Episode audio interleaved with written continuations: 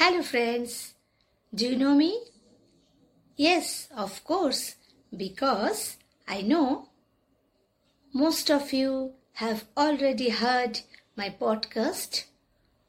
Make yourself happy and Moner Hodish. This is my new podcast. I am not going to give you a big lecture which make you bore. I am not going to talk about any business, but I am going to tell you the truth of the life. And I think each and every person should listen and understand the truth of the life. Human are mortal, we all know. And after death, according to Hinduism, our body will be burnt. According to Christian and Muslim, our body will be buried under the ground inside a coffin box. That means there is no value of body.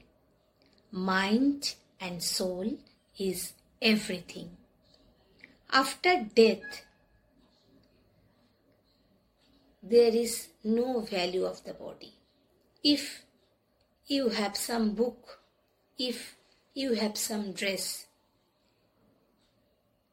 you can keep it properly long time in your home but our body you can't keep it.